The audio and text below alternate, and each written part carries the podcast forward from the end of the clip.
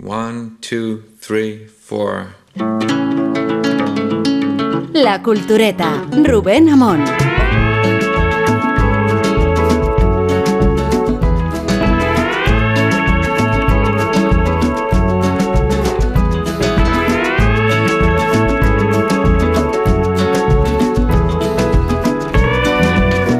Madrugada o, o buenos días o buenas tardes, según eh, nos estés escuchando en un podcast o lo estés haciendo en directo. Buenos madrugadas a ti, sí, Sergio del Bolino, porque estamos aquí en un ambiente muy íntimo, en un estudio realmente pequeño, Demasiado un poco íntimo, comprimidos. yo. Demasiado íntimo. Cuidado con las cercanías. Guillermo Altares, ¿qué tal? Hola, ¿qué tal? Buenas noches. Sí, sí, estamos aquí en todo Petu House.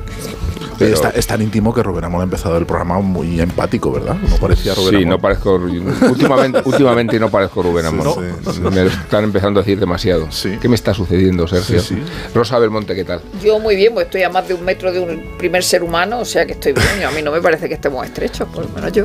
Y Isabel Vázquez, ¿qué tal? Pues yo no tengo siquiera casi espacio que, que, que, que- que racanearle aquí o que, o que robarle a Willy, que siempre se queja de que estoy expandiéndome por encima de mis posibilidades. Pues, o sea espera, que- espera que, que habrá que, que, que, Es que no hay no hay- las no hay piernas. opción. Yo siempre le doy patadas a opción. Sergio, No, que es el que no tengo enfrente. Las piernas de Guillermo Altares estiradas no caben aquí. No. Bueno, ninguno de vosotros sois, sois bajitos, No, o sea que aquí hay una competición por las espinillas del contrario. Interpretáis que es un castigo, ¿no? Sí, ¿no? La, la- sí. la casa nos lleva a un espacio menor. Igual y- es un mensaje que nos están intentando lanzar. Poco como, sutil. Esto es sí, Poco sutil. poco sutil, ¿no? Esto es lo que hay, Puede chavales. ser peor, nos podrían haber puesto todos en el retrete, yo qué sé.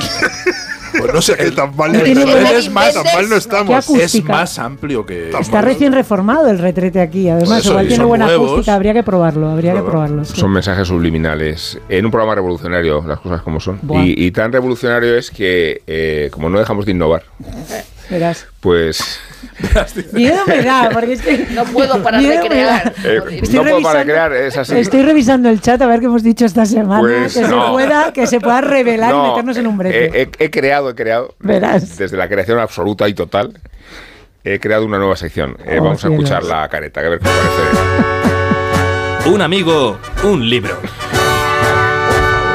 Muy bien. ¿Qué os parece la sección Un amigo un libro? impropia de la cultureta, pero bien. Vamos, a ver, vamos a va a ser lo siguiente de Rubén Amón. Eh, A ver, ¿Verdad? ¿A qué se refiere a qué se refiere Rosa del Monte impropio? Pues que, a ver, la sección Un amigo un libro nace, nace porque tenemos muchos compromisos personales. Y nos piden, oye, eh, ¿y la cultureta? ¿Y, y sería sensible a mi iniciativa editorial, por ejemplo? Entonces eh, eh, me he procurado crear esta sección eh, partiendo de dos requisitos fundamentales. Amistad y la categoría del libro. Quiero decir con esto, quiero decir con esto, que no venderemos en esta sección un poco amiguista nada que no sea digno de la cultureta, pero que ya que tenemos amigos, pues que le demos un poco de salida a su, a su género.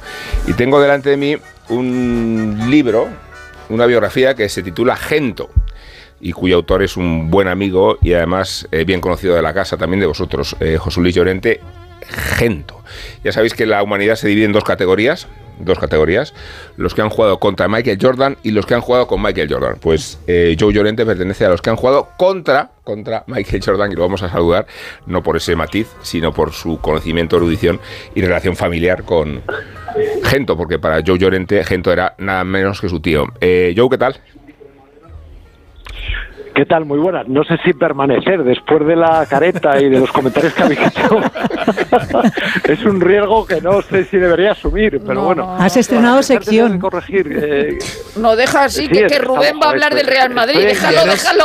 Y eres conejillo de Indias, que estrena sección. Que esto es todo, todo terrible. Sí, te lo estás jugando. Tengo una Real Madrid, sección tremendos. Sí. Porque además estoy bajo el efecto del, del síndrome de, de Stendhal, porque he estado esta mañana en el Museo del Prado en los talleres de restauración Pero, pero claro, y si esto es es, que... una experiencia que a uno le ha regalado la vida y que todavía de la que todavía no se ha recuperado y de la que no he vuelto eh, a pesar de la careta extraordinaria que ha confeccionado con su talento inagotable. Me gusta lo de talento. Dilo otra vez, por favor. Yo es que, que ya estás en la sección. que El ya no- la- la- inagotable. el peloteo es antes. Oye, el pero- peloteo es antes. Cuando te sacan ya no. No, pero lo- hablando de al que tengo careta. que corregir, al que tengo que corregir, Ah, muy bien, ahí me gusta tengo que eso. corregir porque yo soy de la escasa categoría mundial porque yo he jugado contra Michael Jordan y con Michael Jordan. Maravilla, toma ya. ¿El con cuándo Estuvo fue? aquí en España, en un- ese- pues cuando estuve aquí en España en una presentación de la liga, vino a promocionar sus cositas de Nike y entonces eh, le montamos una pachanga Qué para que gozada, hiciera ¿Qué dices? en una especie de, de- de anfitriones guías turísticos, le montamos aquí una pachanga eh, con una especie de All-Star Game de, de- del ACB con jugadores eh, eh, pues, pues bueno, de, de diferentes equipos, entonces jugó un, un tiempo con cada equipo. Y, y bueno, pues eso, en público también, ¿eh? De- O sea que bueno, no, no partido oficial, pero yo no he venido a partido. hablar de esto, ¿eh? Yo no... partido, partido, sí, con árbitros y mesas y marcador y tal, pero yo no he venido a hablar de esto. Tú, tú no has venido a hablar de esto, pero yo lo contaría cada vez que tuviera ocasión. Has lavado la, la careta del programa, pero yo voy a lavar la portada del libro Gento Real. O sea, es tan bonito, todo Tan ese bonito, blanco. sí. O sea, el blanco de la camiseta de Gento, el blanco del fondo. y Le todo, gusta hasta Rubén el blanco, Portada sí. preciosa. Sí. Y el libro es una maravilla, ¿eh? No digo que lo de dentro no sea bueno, ¿eh? No, pero, por pero- eso, eh, yo tranquilo que nuestros estándares de calidad eh, y de criterio, eh, por supuesto que, Revisan la portada. que, que valoran la amistad, pero valoran el, el contenido y el libro está muy bien escrito porque está escrito muy desde el conocimiento y desde Mm. la sensibilidad. Eh, no sé si le gustaría a Gento porque tú mismo aclaras, Joe, que Gento hubiera preferido que no existiera ninguna referencia biográfica al respecto dentro de su concepción de la vida anónima y distante, ¿no? Pese a la gloria que fue. Eh, sí, de hecho uno de los títulos de, perdón, uno de los capítulos del libro se llama Icono a su pesar y él concebía la vida desde un punto de vista de la discreción. Uno de, sus compañeros, José Emilio Santamaría, eh, gran defensa, eh, eh, que fue Beckenbauer, siempre lo, lo reclamaba como su ídolo y decía que era un hombre muy prudente. Y era, era, es un adjetivo que me, yo creo que le, le cuadraba muy bien a Paco eh, que, que no le gustaba, tenía una especie, vivía ahí una especie de, de estoicismo, de ataraxia, no sé, tenía ahí su mundo del que le apenas le gustaba salir, pero que bueno, se vio obligado por las circunstancias, porque en un momento determinado, además, cuando se van retirando las grandes leyendas del Madrid de los 50, él se queda como estandarte de una generación, como emblema de un club que, que bueno, que se convierte en, en universal en, de forma en un relámpago, por, de- por decirlo de alguna forma, ¿no? O sea, el Real Madrid está a punto de desaparecer en la guerra civil, eh, muchos de los jugadores mueren en el frente, eh, el estadio queda desguazado, requisado por la República para ser utilizado como fuente energética y, y, bueno, pues a partir de ahí, en- a partir, eh, pues es, Bernabéu concibe el estadio, las cosas siguen sin mejorar, pero en el año 53 pasan tres eh, el, el ojo clínico de, de Bernabéu ficha a tres personas que cambian la historia del club, junto con él mismo, claro, que son Alfredo Di Stefano, Raimundo Saporta y, si me perdonan la, el exceso de, de generosidad por mi parte con la familia, Paco Gento. Es el tercero que... Habla, habla eh, José Luis, eh, hay un capítulo que me encanta que es el de, porque claro, están las cinco copas de Europa del Real Madrid, pero luego llega la sexta, sexta, y la sí. sexta no es ya con las grandes figuras, sino con un equipo nuevo que hace que hace Miguel Muñoz. Y ese, y, y ese es realmente eh, emocionante como lo cuenta y cómo se construye el equipo eh, y cómo y cómo se llega a esa final en Bruselas con el Partizan y sobre todo la semifinal con el Inter en, eh, en, en San Siro, es decir, que, sí que la vuelta en San Siro, ¿no? Esa es la, mejor eh, Copa de Europa del Madrid. Bueno, es el equipo, para empezar, es el equipo de mi niñez. Y, y claro, al que yo vi jugar y vi jugar mucho y del que conservo unos recuerdos pues que, que están pues embadurnados, ¿no? Por, o barnizados, ¿no? Por la por, por esa etapa de la vida en la que todo te parece un cuento de hadas, ¿no? Y, y Paco siempre decía, eh, en relación con tu pregunta, que, que, que era la Copa de Europa en la que más mérito había tenido, porque eran jugadores muy jóvenes, jugadores inexpertos, eh, cuidado, jugadores de mucha calidad, ¿eh? o sea, con mucho con mucho arrojo, pero también había gente que tenía mucho fútbol ahí, eh, y bueno, sin duda fue un hito del club porque fue algo absolutamente inesperado. De hecho, todos los pronosticadores eh, aventuraban una final entre el Manchester United y el Inter de Milán, que era el, el dominador de la época, pero bueno, pues se rompió todo y aquel Real Madrid fue, fue fantástico. Tuvo una trayectoria, visto ahora con el tiempo, demasiado corta, teniendo en cuenta la calidad de jugadores pues, como Amancio, como Pirri, ¿no? como, como Velázquez, ¿no? eran jugadores con, con toneladas de fútbol y además era un equipo bastante compenetrado, con grandes porteros, con jugadores de, eh, de todo el campo, pero bueno, la vida del, deporte a veces eh, pues eh, recorre extraños caminos, ¿no? Y yo creo que este para para los madridistas es uno y a mí me ha gustado resaltarlo porque es una Copa Europa que se ha quedado ahí un poco como en tierra de nadie, ¿no? Digamos, y quizás poco conocida y poco valorada. Quería recordarte que no estás aquí como sobrino de Gento, sino como tío de Marcos Llorente, del el extremo del Atlético de Madrid, o lateral derecho o interior, porque es un jugador polifacético. Eh, y quería preguntarte eh, por esta insólita estirpe y también qué cosas descubres tú de tu propio tío después de haber escrito el libro, o que no conocieras, o que no habías profundizado, o que más te impresiona. Pues mira, me impresionan, eh, eh, sin que sean necesariamente por orden de importancia, el enorme reconocimiento mundial que tenían, que yo creo que ha quedado con el tiempo, quedó un poco solapado, pero basta bucear en las fuentes, en las hemerotecas, para, para darse cuenta de que era indiscutiblemente el mejor extremo izquierda del mundo. No en vano en el en uno de los partidos más célebres del, del siglo XX, el centenario de la, de la Federación Inglesa, en el que juegan una selección de Inglaterra contra la selección mundial, Paco Gento es el extremo izquierda indiscutible y no le cambian además, porque a pesar de ser un partido amistoso, como había la selección mundial hizo varios cambios, pero bueno, la prensa de todos los países, incluso yo que sé, brasileña o argentina y por supuesto británica, tal, aparece Paco Gento como figura indiscutible. Eh, otra cosa sería la, la profundísima amistad que tenía con Alfredo Di Stefano, eh, dos caracteres con muchos puntos eh, concomitantes, eh, eh, caracteres recios, eh, muy competitivos, a veces muy cerrados en sí mismo. Por supuesto, Di un poco más dicharachero, ¿no? Porteño, pero los dos con una retranca que especialmente en privado sacaban a relucir.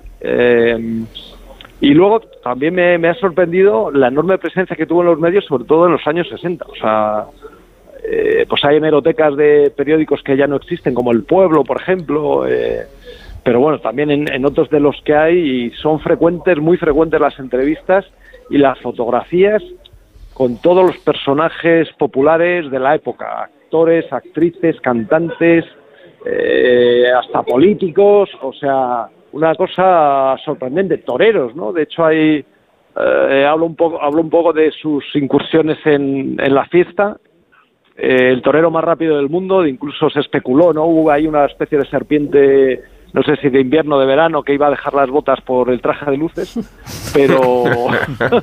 pero- Había que ver pero mano fina- izquierda, ¿eh? Entonces. No, no, no cuajó, no cuajó. claro, exacto. ¿Y, y, y por qué crees, eh, eh, soy Isabel Vázquez José, ¿qué tal? Eh, que, no, que te- no, te Isabel, hemos, ¿qué tal? no te hemos saludado de primeras? Eh, ¿Y por qué crees que, eh, claro, la, la, la, la representación y la, y la muestra que tenemos ahora mismo de los futbolistas hace que, y la sobreexposición, que cada uno de ellos tenga esto que es su, su marca tan sobreexplotada y sponsorizada desde todos los puntos de vista, pero, pero en realidad tampoco es ajeno a los años 60 a- en, en- la medida en la que era entonces a, a esa también sobreexposición en esa, en esa España un poquito más, más, más pequeña y más gris, pero eh, eh, Gento hizo sus peliculitas, eh, es verdad que la estrella era, era la saeta rubia, pero, pero estaba en, en la película de Luis Márquez, la, la batalla del domingo, o sea que, que sí que tenía su grado de exposición y como tú bien dices, si alguien eh, observa eh, pues representaciones de la época, está en la conversación todo el rato. ¿Por qué Gento es ese, jugador determinante, como tantos otros eh, dentro del equipo, que luego eh, con el paso del tiempo se queda orillado o, o un poco opacado por otras personalidades a lo mejor más, más, más fulgurantes, más, más, más de impacto? Bueno, de hecho, cuando, cuando Pachín, eh, un jugador que, que no sé si estuvo en la quinta, pero también en la sexta Copa Europa, declaraba que una de las cosas que más le sorprendió cuando llegó al Madrid es que todo el mundo hacía la pelota a Paco Gento, incluido Di Stéfano. O sea, todo el mundo le decía, Paco, ¿qué tal? ¿Cómo estás? ¿Qué tal? ¿No? Y eh, bueno, yo creo que por la propia figura de Paco, o sea, es cierto que Paco aparece muchísimo en la prensa y que se encuentran muchísimas cosas, pero yo creo que era cuando ya no tenía más remedio, o sea, cuando la presión era tan grande o cuando el club de alguna forma le obligaba. Eh, yo voy contando en el libro cómo eh, cuando estábamos en casa de Paco en Madrid estábamos obligados a decir siempre que no estaba en casa y a tomar recado y tal, y- pero él no estaba nunca. sí, sí, cogíamos. Y lo decía, pues, pues mi madre o mi abuela decía, ¿quién ha llamado? De fulanito de no sé qué, pues, apunta aquí tal. Porque realmente, pues él donde, claro, él donde estaba feliz, pues era con los amigos jugando al tute o al mus, o, o con la familia haciendo las tortillas de patata, ¿no? Que era una de las cosas que, que las bordaba, pochaba la patata, la cebolla, era, hacía una... Bueno, era, era lo que a él le gustaba o, o su fotografía, ¿no? Es el Paco fue una persona de impulsos y, hubo unos años que se, se, a la fotografía. Él decía que los que no habían podido estudiar, pues tenían que, que desplegar habilidades en otros terrenos, ¿no? Entonces, durante unos años estuvo haciendo unas fotos muy buenas, algunas de las cuales, por cierto, está, está en el libro, y él tenía su propio laboratorio, él las revelaba y tal. Pero bueno, yo creo que finalmente, por ese carácter eh, retraído, humilde, muy del norte quizás, ¿no? Muy, muy cántabro, ¿no? Suele coincidir que quien, quien se aficiona a hacer fotografías en la foto no sale. O sea que eso es verdad que, que denota carácter Sí, también. sí, es verdad. Eh, bueno, yo pues eh, no vamos a conceder más minutos a hablar del Real Madrid, lo siento mucho. Eh, Le está, La verdad que le estaba está ya. incómodo en la silla, ¿eh? Ha dicho sí. Atleti una sola vez y está un poquito incómodo. Ah, sí. eh. no, a ver, que, que sí. bueno, que- yo, yo, yo, yo tengo que decir que, que soy un poco el hombre sin personalidad. He pasado de ser sobrino de Paco Gento al tío de Marcos Llorente. Con lo cual me he quedado ahí. Y entre tanto, un base extraordinario, un rival de Michael Jordan, colaborador del programa de Cantizano, por fin los lunes. Eh, hombre ilustrado, eh, has dicho Ataraxia. ¿Quién dice Ataraxia está consagrado en la cultureta? Y alguien que ha conseguido que, sea, que Rubén Amón hable del Real Madrid Madrid, y, no, sí. y no mal. eh, Y no mal. ahora, viene la, ahora viene la enmienda a la totalidad. eh. Dale tiempo, dale tiempo. Un abrazo, un abrazo, yo. Eh, Joe, cuídate mucho, eh, que sabes que te queremos y, Un abrazo. y, y que te admiramos. ¿eh? Por eso esta sección necesitaba inaugurarse en condiciones inmejorables. Cuídate mucho. Mu- mu- muchísimas gracias. Un abrazo para todos y seguir ahí en, con este programa magnífico. Sí, eso te iba a decir, más vamos magnífico. No, de hecho, yo quería venir físicamente aquí Claro. eh, y le dije, no, esta, esta sección es por teléfono, es, es un, es- es un llamado, Hoy es no un cabe. pinchazo. Es la ley, es la Además, Sí. hoy no cabe. O sea, Hoy no- hoy no se día cabe. No sabían dónde No, íbamos a es un pinchazo, es un llamado, es una cosa breve, concisa. Un foner, que se dice ahora. Un foner, eso es. Eh, si tenéis algún compromiso, de verdad, amigos vuestros, No se cabe y hay demasiados pero tíos. tiene que haber obra, tiene que haber obra, ¿eh? O sea, no solo vale la amistad. Tengo un gran amigo que ha escrito, no, tenemos- todos tenemos amigos peligrosísimos. No, no, hay que escriben libros innecesarios, hay que ¿no? Abrir una puerta. guau, guau, guau. No, no, a ver, cuidado, cuidado que aquí, eh, en fin, Ah, hay, hay que seleccionar, hay que seleccionar. Hablando de escribir, eh, eh, muy gracioso una cosa que, que cuenta en el libro y es cuando se, se produce la, se- la semifinal del, del el partido de vuelta de San Siro y, y- y se gana con tres delanteros que son Serena, Amancio y Gento. El titular, o sea, la portada del Marca, el Marca no hace eh, eh, titulares ahora, es decir, ya lo hacía, o sea, el entrenador del Madrid era Miguel Muñoz y, en el Inter estaba Elenio Herrera y entonces el titular del Marca, la portada era triunfo de MM ante HH. Bueno, y de HH a, a- vamos a NI, que es Nacho Ibernón, que nos habla de la serie de Valenciaga en Disney. No tiene opinión al respecto y esto es porque la ha visto entera. Ojo, ¿eh? Pero aún así hace una concesión en esta crítica a ciegas.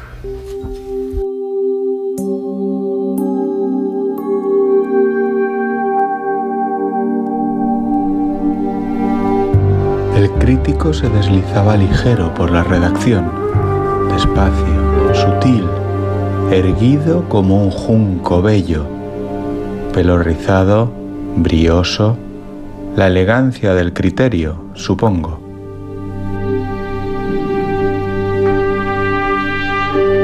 En la mano derecha portaba unas notas, algunas palabras sueltas que convertiría en otra crítica ciega para asombrar al mundo. Onda Cero, El Polígono, febrero 2024.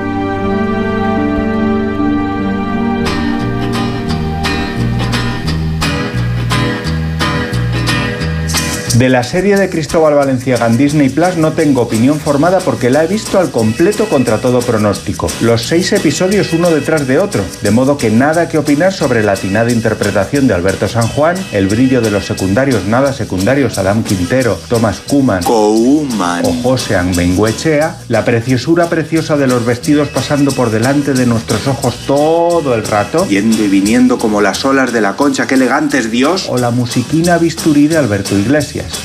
Valenciaga. Como la he visto, no opino. Lo que no he visto, pero a la vez no me termina de convencer, es pobres criaturas del señor Georgios Lántimos. Es que no me ha dado tiempo a ir al cine por temas de trabajo, ya lo siento, pero sí que he podido escucharle a Bollero.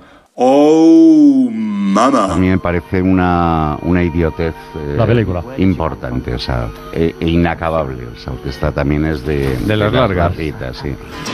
Ella en la película, que es Emma Stone pero con más cejas, me gustó más en The Course. De curse. Allí está en rubio y con menos cejas interpretando al 50% de una pareja inquietante, desestructurante, deprimente y asfixiante.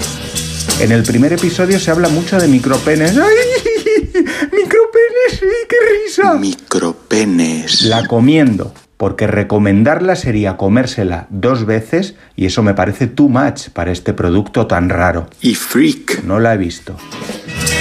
En libros del año, los alemanes. Premio Criticón 2024, Premio Alfaguara 2024, Premio Sergio del Molino 2024, Premio París Olimpiadas 2024. Obra maestra. Ni la he olido. En teatro me ha gustado también mucho La Regenta, que está ahora en Madrid. Reconforta encontrar nuevas adaptaciones que refresquen y le den alas a Leopoldo Idem. Clarín te da alas. Ni me he acercado. Pero lo haré sin duda. En el Teatro Fernán Gómez hasta el 3 de marzo.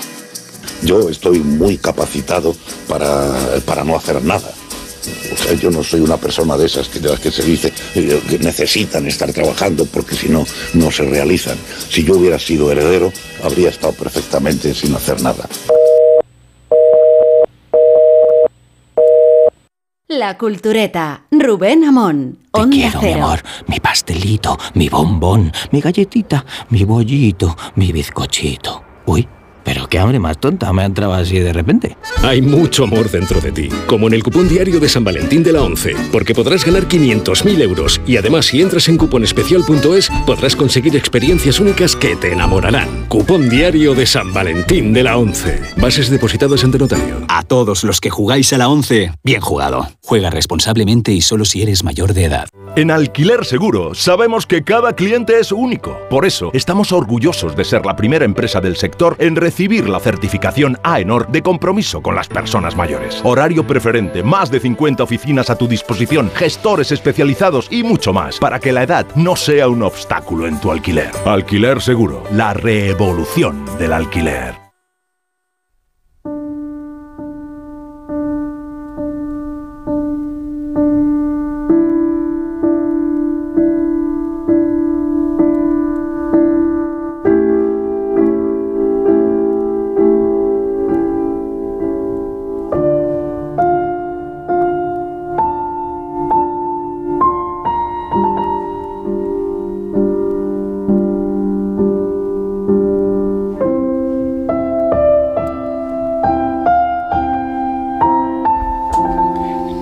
En una mañana hermosa de verano, los habitantes de Palma de Mallorca vieron a un hombre italiano bajar de un avión escarlata.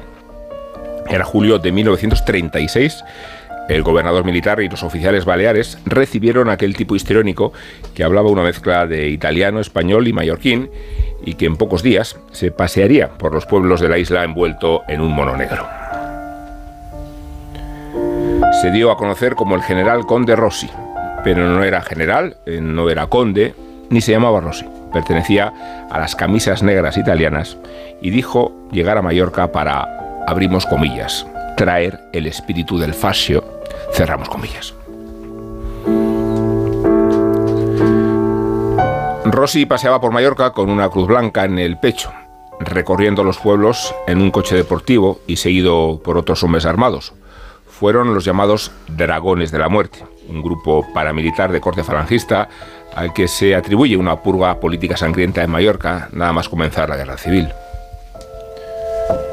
En ese grupo se alistaron algunos radicalizados, como Yves, de 17 años. Era el hijo de un inspector de seguros francés que residía en Palma, también novelista y periodista. Precisamente a través de Georges Bernanos, padre de Yves, recordamos ahora la llegada del conde Rossi a la isla. La editorial Pepitas de Calabaza acaba de publicar una traducción al español de Los grandes cementerios bajo la luna, publicado por Georges Bernanos en 1937. El estallido de la guerra sorprendió al escritor y a su familia en Mallorca, y en esos meses germinó este clásico alegato antibelicista, esta denuncia y disección del terror en la mirada de un extranjero. Y citamos: Un régimen de terror es un régimen de sospechosos. Vi funcionar un régimen así durante ocho meses. Más exactamente, necesité diez meses para descubrir engranaje a engranaje su funcionamiento. Lo digo, lo afirmo. No exijo en absoluto que me crean. Sé que algún día todo esto se sabrá. Mañana, pasado mañana. ¿Qué más da?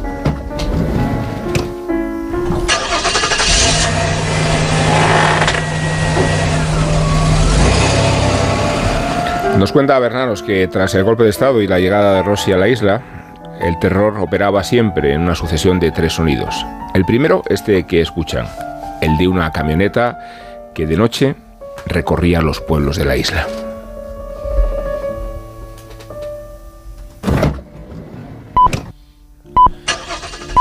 El segundo, el de una llamada contenida a la puerta. A esta le sucedían los cuchicheos del no despiertes a los niños y los pasos en el jardín. Fuera, esperaba la camioneta con otros dos o tres que saludaban mientras se reemprendía la marcha. Poco después, el vehículo llegaba a una hondonada en la tierra. Entonces bajaban los tres o cuatro detenidos para llegar al último sonido. Al día siguiente el alcalde escribía en su registro, fulano, mengano, zutano, muertos de congestión cerebral. A Jos Bernanos, conservador y católico, le bastó observar aquella purga, teñida de una ira vecinal soterrada, para escribir su relato. Los oficiales extranjeros que lo visitaban de Mallorca escuchaban con incredulidad. Vamos a ver, el comercio es próspero, la gente pasea, ¿y dice usted que se mata? Escribe Bernanos. No sabían que un comerciante se jugaba la vida si cerraba su tienda. Tampoco sabían que esa administración, una preocupada por la moral, prohibía el luto a los parientes ejecutados. ¿En qué demonios iba a cambiar el aspecto exterior de una ciudad por el hecho de que el número de presos se duplicara, triplicara, centuplicara, digo yo? ¿Y si matan discretamente a 15 o 20 desdichados cada día? ¿Los tranvías dejarán de rodar? ¿Los bares de llenarse? ¿Y las iglesias de resonar con el canto del Te Deum?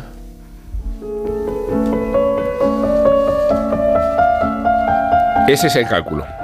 Que en Mallorca se asesinó a 15 personas diarias durante los primeros siete meses de la guerra. En total de ejecuciones fueron 3.000 según Bernanos, citando a uno de los jefes de la represión mallorquina. El escritor imaginó que un automovilista curioso podía recorrer la isla en un par de horas, de punta a punta, y a costa de poca fatiga, podría haber sido testigo de las 15 muertes que tocaran aquella noche. En su relato descarnado, Bernanos anticipó el momento en que los asesinos temblarían, el día en que España empezara a contar sus muertos, y escribió, Una vez desmovilizadas las clases, disueltos los partidos y devueltos a sus países los italianos, alemanes y marroquíes, los generales empezarán a temblar dentro de sus grandes botas, porque España contará sus muertos. Después de una guerra civil, la verdadera pacificación empieza siempre por los cementerios.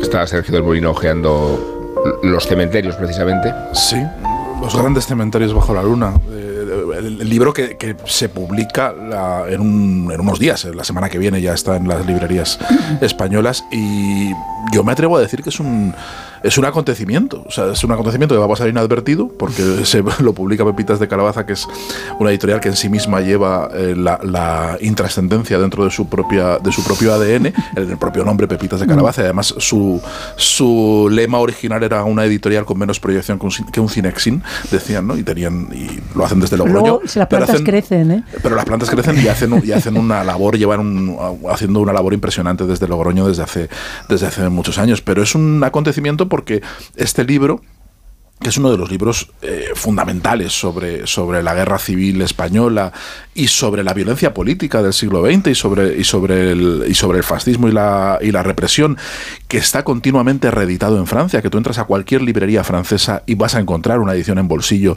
de, de los grandes cementerios bajo la luna, que se lee constantemente, que está muy presente en, en la discusión y en la bibliografía sobre, sobre la violencia política del siglo XX, eh, no estaba disponible en español desde hacía mucho tiempo, no se podía encontrar. Entonces esta recuperación por parte de Pepitas es un, es un acontecimiento y creo que merece la pena el comentario y, resaltarlo. Y se aprenden muchísimas cosas escalofriantes leyendo a George Bernanos y aprendes una cosa que, que, bueno que nunca deberíamos olvidar y que olvidamos con muchísima frecuencia y es que las, las buenas personas, los buenos tíos, la gente decente está en todas partes. Es decir, no, no, no, no, no hay ninguna eh, ninguna ideología que, por la cual eh, eh, en la- que, que fermenta o que cultiva las, las buenas personas, sino que están todo, en todas partes. Y, y George Bernanos es un tío sobre todo decente, un tío que se indigna muchísimo, que sufre muchísimo ante lo que ve y no por ello reniega de lo que es él. Él es un falangista convencido. Él, está, él no está por casualidad en Mallorca, él está viviendo en Mallorca y es un, eh, es un falangista entusiasta josé antoniano convencido de, que, que no deja de estar convencido en ningún momento de, de, su fe de su fe militante en, en falange, eh, ni, ni tampoco su hijo Yves, que milita en falange y, combate también en, en falange española. Es un católico de derechas, un católico que no esconde ningún momento su, su, su, su política eh, claramente reaccionaria, pero sobre todo es un tío con una conciencia enorme un- y alguien a quien se le puede ap- aplicar la etiqueta de libre pensador, que en su caso puede ser incluso paradójico, porque los librepensadores eh, originales del siglo XIX eran los ateos que pensaban a la contra de la Iglesia. Él escribe desde, desde una posición mm, católica militante y el libro es un alegato contra la curia, es un alegato fundamentalmente contra la jerarquía eh, eclesiástica, tanto la española como la vaticana, a los que acusa de complicidad con los crímenes, con los crímenes que él está viendo, que en el momento en el que empieza la guerra ve que aquello es una barbaridad, una, una cosa salvaje y le provoca un cataclismo en su conciencia. ¿no? Dice, yo no puedo en buena conciencia apoyar este, este régimen de asesinos, este régimen de, de- de- de represores que no tienen nada que ver con mi fe católica, que no tienen nada que ver con lo que yo defiendo ni con la idea de yo ser un señor muy de derechas y muy de falange, pero esto es intolerable, absolutamente. ¿no? Y esto le convierte en un icono de la izquierda. Esto le convierte en un traidor para los suyos. Y es una voz, esto le lleva a estar completamente solo. Este libro eh, le, mm, le provoca un calvario eh, porque durante el resto de su vida George Bernanos será el traidor el traidor de las derechas francesas, el traidor, eh, alguien que ha sido eh, discípulo de Georges Morras, de Acción Francés, de toda la, la ultraderecha eh, francesa, de, de origen an- anti-Dreyfusar, o sea, muy antisemita. Muy antisemita. Y es un libro muy se- antisemita. Muchísimo. Es Está por todas partes. Muy, muy, muy antisemita. somos Y- bárbaros los españoles Claro. fundamentalmente porque desde, porque de demasiado judíos, somos- de- somos de muy judíos y los moros. el. Estamos eh, Pero, pero, pero él nunca se va, nunca va a aceptar la mano tendida que le tiende la izquierda, que se la tiende. Le dice, venga, a, a nuestros brazos. Dice, no, no, si vosotros también sois unos cabrones. Si yo no, si yo no quiero ir Con con, vosotros vosotros, no voy. con vosotros no voy a ningún sitio. Entonces este, este libro hace que se quede solo. Alguien que, que- alguien que cree mucho en la militancia, en, la- en el compromiso político y, en- y- y que, y que en el fondo es, un polemista, un polemista muy de la época, Es un que tío que- que es muy bocazas. Y el libro es precioso porque es un alegato, tiene mucho de, de- de- de alegato. Y hay un momento en el que dice, hacia el final explica cuál es su conversión. ¿no?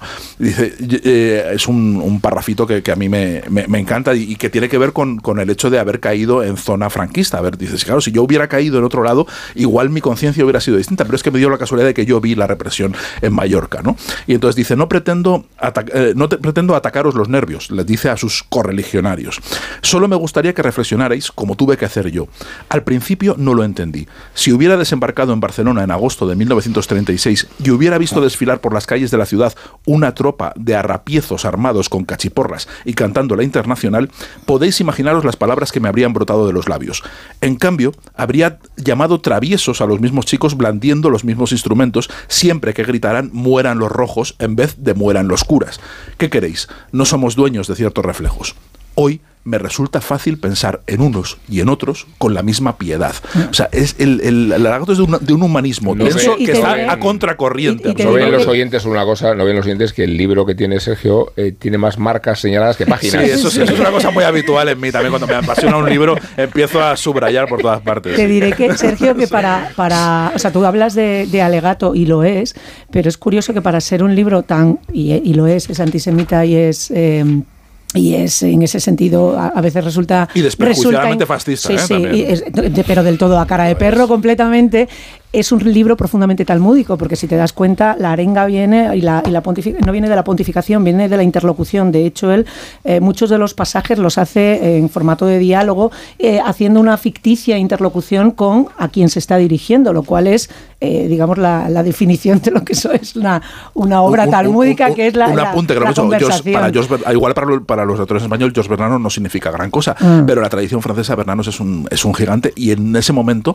estaba en la cresta de su popularidad acababa de publicar Diario de un cura rural que era un bombazo era, un tipo era su voz era muy impactante. Y el impacto, este libro que podemos calificar sin ninguna duda del libro antipropaganda, porque igual que existe la propaganda de guerra, existe eh, la antipropaganda y además esto es antipropaganda a traición, porque el bando nacional no se espera de ninguna manera que esto aparezca cuando aparece y sobre todo que venga de, la, de, de- de alguien a quien consideran uno de los suyos y que tienen confirmados. Además es que hace en el, en el tema religioso hace un análisis en profundidad desde los previos a la guerra en el cual de alguna manera no menosprecia las eh, brutales eh, acometidas del, del bando republicano y de, y de, y del- y de antes de- del- del, golpe de Estado eh, contra el sector religioso, pero sí que lo minimiza de alguna manera y sobre todo la sensación de caos y desconcierto del país general, reducido al ambiente de Mallorca, él lo cuenta como, pues claro que estaban enfrentados, dice, pero había,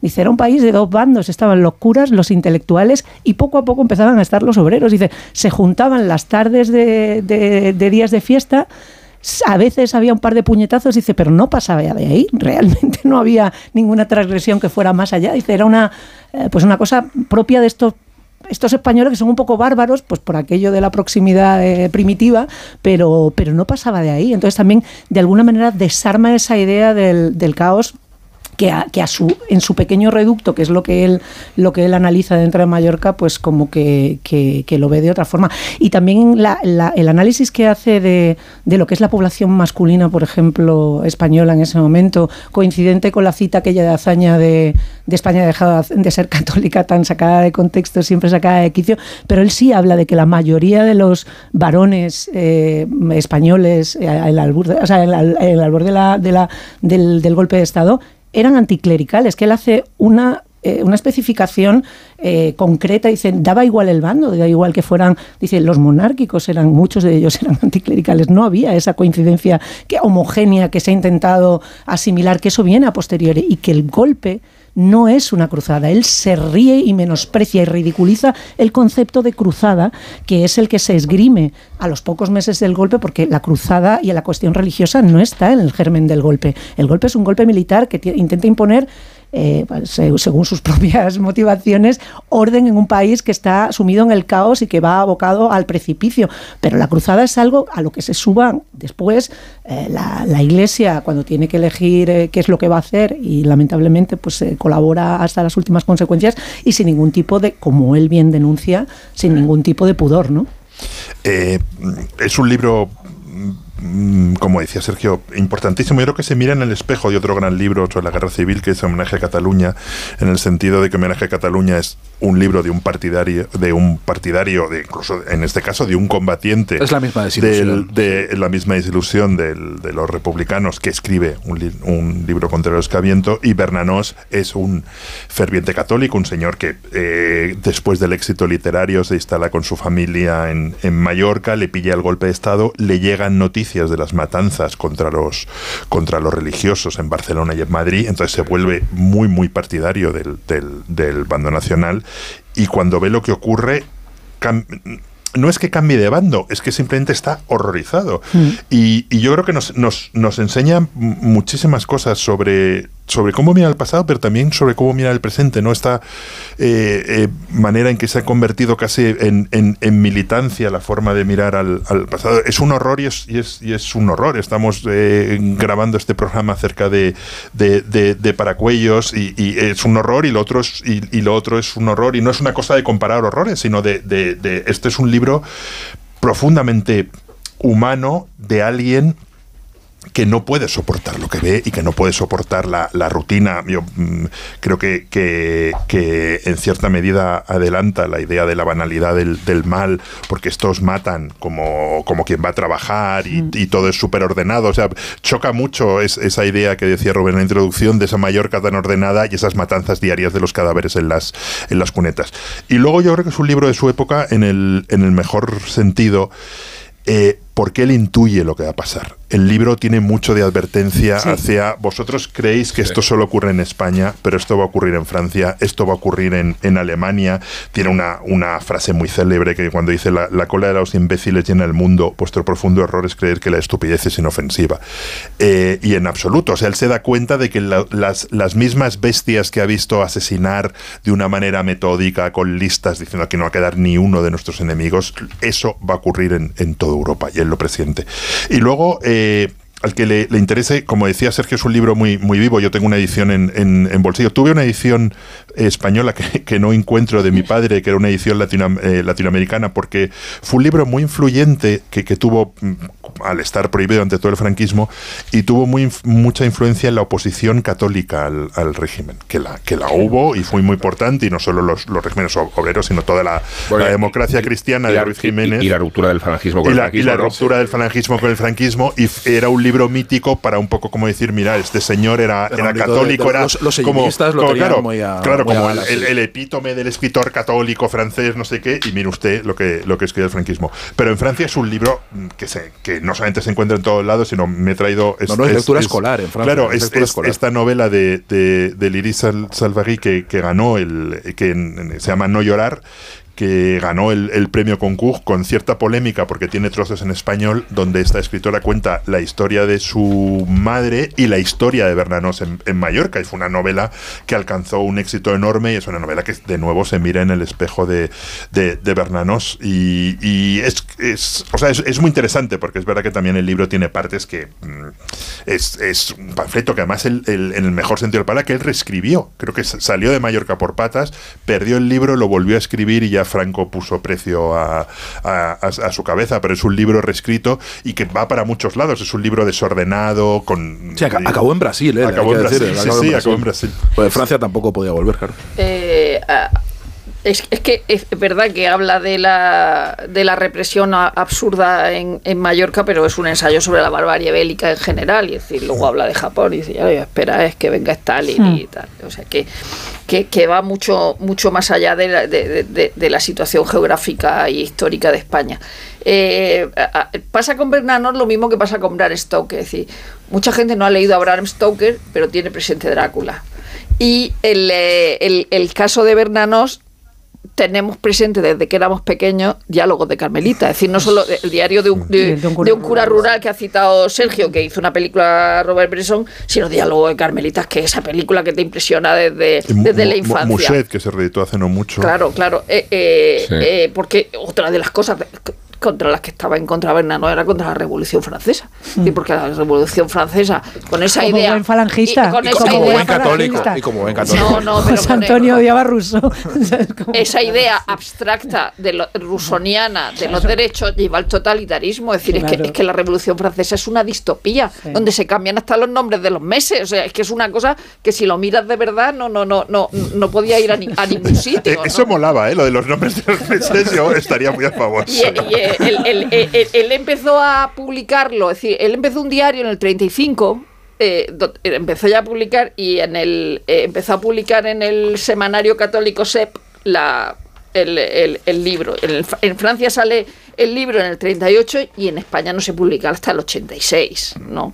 Eh, ha, citado eh, eh, eso que, que- que- yo creo que si en un programa o en algún sitio no se cita, no sé si qué pasaría, a lo mejor se acaba el mundo. o sea, la, La- banalidad, la banalidad. la banalidad del mal. Tendríamos que, verdad- tendríamos que ponerle una- un cacharrito cada vez que decimos banalidad del mal. pero es verdad que, Han- que Hannah Arendt dijo de, de- del libro de Bernanos que era el mejor, el, me- el mejor panfleto jamás escrito contra el fascismo. Es decir, y luego, y luego está el caso de Simone Weil por, por hablar de. Yo, yo- yo no sabía lo de Hannah Arendt, pero, Claro. pero es verdad que esta idea está en el libro mucho antes Claro, del juicio a Y en el caso de Simone Weil, Weil con V, con W, eh, que, que se ha publicado hace poco la guerra, la guerra de España. En, bueno, en la- ese la- texto hay una libro carta sí. a Bernanos en la que, lo digo por, por los contrarios, ¿no? Mm. Eh, dice, aunque no soy- en la carta le dice, aunque no soy católica, lo cierto es que jamás me ha parecido ajeno lo católico o lo cristiano. Usted es monárquico, un discípulo de Drummond, que era un escritor nacionalista y antisemita francés, ¿qué me importa? Me resulta incomparablemente más cercano que mis compañeros de la milicia aragonesa, Sí, claro. esos camaradas a quienes, sin embargo, yo amaba.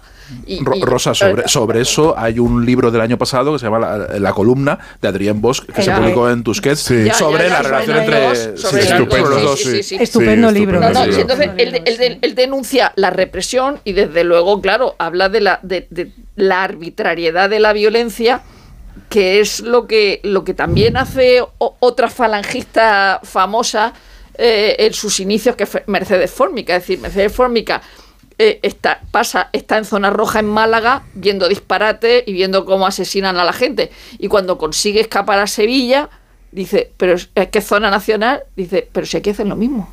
O sea, que, que, no, que, no, que, no, que no es una cosa de, de, de ideología. Y luego lo de los imbéciles que ha dicho que ha dicho Guillermo, es, ve- es verdad que, que- que le dedica uno- unos cuantos párrafos muy, muy buenos. Dice, un, un imbécil con una ideología en la cabeza es un instrumento de muerte. Y eso es lo que está viendo continuamente. Y luego, y luego es verdad que cuando lo publica, claro, la situación en España, él, es un- una persona libre. Es una persona iracunda, que se ve sobre todo al principio Sí. del libro. Al principio del libro dice, este señor está muy enfadado. ¿no?". Hombre, o sea, lo ¿cómo transmite, lo transmite, lo transmite muchísimo. Es un señor libre, es un señor independiente, es un señor que le importa eh, cualquier, co- eh, cualquier consecuencia, le, le da igual a la hora de, de lo que escribe. Pero cuando el libro sale publicado o cuando sale publicado los primeros capítulos, los escritores españoles, amigos suyos en Mallorca, por lo que pudiera pasar, em- empiezan a escribir eh, eh, en contra de él, Claro. claro. es decir, pero sobre todo por lo que les pudiera pasar, porque una de las cosas que cuenta ahí es, por ejemplo, la arbitrariedad de esa familia entera que es ejecutada, salvo la madre, porque el cónsul americano intercede por ella, porque tiene unos orígenes puertorriqueños, que ha sido delatada por una, por alguien porque los vieron aplaudir a unos eh, aviones catalanes en el, en el jardín de su casa. Y ejecutan a toda la familia, menos a la mujer. Es decir, de- claro, eh, entiendo que los que los escritores amigos suyos en Mallorca salieran eh, con- eh, enseguida a decir, "Guau, vaya lo que ha escrito este, que, que- que- que- qué cosa más, más, más horrible, pero es verdad que, que, en España en Francia no, pero en España es un, un escritor olvidado porque, porque no es presentable, un, un escritor de extrema derecha, Sí. católico, antisemita, eh, reaccionario, católico, donde de- eh, que además eh, una de las cosas más importantes de las que escribe, aparte de, de la violencia, es de la gracia. La gracia está en, Hmm. mucho- en- en el diario de, de- de un cura, es decir, es- esa, esa concepción que él tiene del catolicismo y de la gracia, es decir, no, no quiere que eso se mezcle con la política, que, Sí. ya no porque el, el obispo y el cura, ese repugnante, fuera dando extremas unciones entre la sangre, chapoteando entre la sangre, como el Cuando se mezcla la sangre y el, cuando se mezcla la sangre y el barro, eh, Y eso, que es, que, es un, que es un escritor formidable, pero bueno, eh, le, le toca le, to- le tocó tiempos difíciles y ahora es muy fácil opinar de cualquier cosa. Pero ponte No, no, Yo ya tiene- quería- tiene- tiene una cosa a propósito de lo que decía Rosa precisamente del- de, la, del- de esa libertad y de la- del concepto de gracia y de la de la capacidad de, de conquista que puede tener una persona independiente que se sale de la de la ortodoxia eh, eh, sobre todo jerarquizada de la, de la religión y que va a lo, a lo fundamental, eh, mm, tiene el poder y lo tiene en Bueno, el diario de un él- cura. él- acusa de herejes a los obispos. Efectivamente, Es decir, para es él que los herejes dice- son los es que es, eh, eh, eh, que- o sea, es como eh, eh, Jesucristo en el templo tirando Sí. los, los, los puestos, ¿no? Sí. O sea, realmente lo que está haciendo es catequesis real. Y es por eso que consigue eh, pues conquistar mentes como la de Camus en un momento determinado, que es uno de sus grandes valedores, eh, en, en- en- en el momento en el que el libro necesita tener una influencia también dentro de la izquierda para justificar que lo que se está diciendo es cierto. O sea, tenemos un testigo de primera mano y no está de, de nuestro lado. O sea, realmente está justo contra nosotros. Pero yo creo que la conquista, más allá de la conveniencia de que la izquierda quiera recuperar eso, tiene eh, en, el- en la grandeza de Bernanos es esa eh, digamos, esa mm, eh, promoción de catequesis que él tiene. O sea, él realmente conquista, tanto con Diario un cura rural, al- se, ve, se ve muy claro a, partir del personaje y de los velos del personaje, y a partir de los grandes cementerios bajo la luna, que lo que hace realmente es si no convencerte, desde luego, en- eh, llegar a hacerse entender para, para una persona que está rechazando completamente sus tesis. A ver, es, es un. eh, lo decía Rosa y lo, lo insistías tú, es un hombre libre, sobre todo. Claro. Y además él hace una definición de lo que es un hombre libre en el propio libro. Dice: Para mí, los hombres libres son aquellos que solo aspiran a vivir y morir en paz, pero reprochan a vuestra civilización colosal el haber desvirtuado la vida y la muerte, convirtiéndolas Sí. en motivo de burla. No es un pacifista, Bernanos. No, No, no, es no, un no, si él estaba de acuerdo con la violencia, pero de- no de con hecho- la mística. De hecho, a eso va. la violencia contra los rojos. A o eso, sea, que, que no, no era, no, no es un pacifista y de hecho el título, Los grandes cementerios bajo la luna, no hace referencia al- a la represión eh, de Mallorca, a la represión, sino que hace eh, referencia a los muertos de la Primera Guerra Mundial en A la, la que él participa, no, y en la que él participa y de donde viene todo esto. Dice, o sea, no hemos hecho esa guerra, no, no, no ha habido una, una generación entera de europeos y de, y de todo el mundo sacrificada para que luego nos metamos en esto, ¿no? Dice, eh, Él, él, eh, cree que el, el origen de toda esta barbarie tiene que ver con esa Primera Guerra Mundial en la que él combatió y en la que él combatió a gusto y orgulloso. Y está orgulloso de haber sido un combatiente de la Sí. Primera Guerra Mundial y él en ningún momento es un, una un personaje eh, ingenuo en ese sentido. Él, él- él- él cree en la, en la violencia organizada y en, la- y en el poder transformador de la violencia. No es un demócrata, no es un pacifista y precisamente por eso su testimonio tiene mucho más valor y, y mucho más valor a- más allá de la instrumentalización que, le- que hizo la izquierda de, de, eh, de- del, del- del libro. El libro tiene un valor en sí mismo, Sí. un valor literario, un valor filosófico, un valor de alegato que trasciende eh, el, el mero hecho y la mera, la mera coyuntura histórica en la que fue escrito. He encontrado la, la frase que estaba buscando de, de lo que es la advertencia de lo que está por llegar, que tan, digamos, tan, tan, tan contemporáneo es, que es la guerra en España es un pudridero. Cuando se haya cocido, se hayan cocido juntos la sangre y el barro, veréis en qué se ha convertido. Veréis qué sopa habéis preparado. Que es cuando No, empiecen y- a buscarse la gente en las cunetas, ya verás. No iba a hablar sobre la cuestión antisemita, porque, claro, la connotación antisemita en el periodo histórico al que aludimos, si estábamos hablando del 39, como para no darle la connotación que se puede sospechar, Claro. tiene una frase que lo condena para siempre desde esa perspectiva, que es que Hitler ha deshonrado el, el antisemitismo. ¿no? Pero él explica lo que quiere decir eh, eh, en un artículo posterior, eh, y no digo que no, res- que no reserve inquietud lo que escribe, pero escribe exactamente esto. Dice Bernanos, hay una pregunta judía, no soy quien lo dice, una cuestión judía. Los hechos lo demuestran que después de dos milenios el sentimiento racista y nacionalista judío es tan obvio para todos que nadie pareció encontrar extraordinario que en 1918 los aliados victoriosos hubieran pensado en devolverles una patria. No demuestra esto que la toma de Jerus- Jerusalén por Tito no resolvió el problema. Los que hablan así son los llamados antisemitas. Esa palabra me horroriza cada vez más. Hitler la deshonró para siempre. Todas las palabras, por cierto, que comienzan con anti son malvadas y estúpidas. No soy antisemita, lo que además no significa nada porque árabes también son los semitas. Claro. No, hay, no soy de ninguna manera antijudío, no soy antijudío, pero me avergonzaría de escribir en contra de mi pensamiento que no hay un problema judío o que el problema judío es solo un problema religioso. Hay una razón judía, hay una raza judía. Esto se reconoce por signos físicos obvios.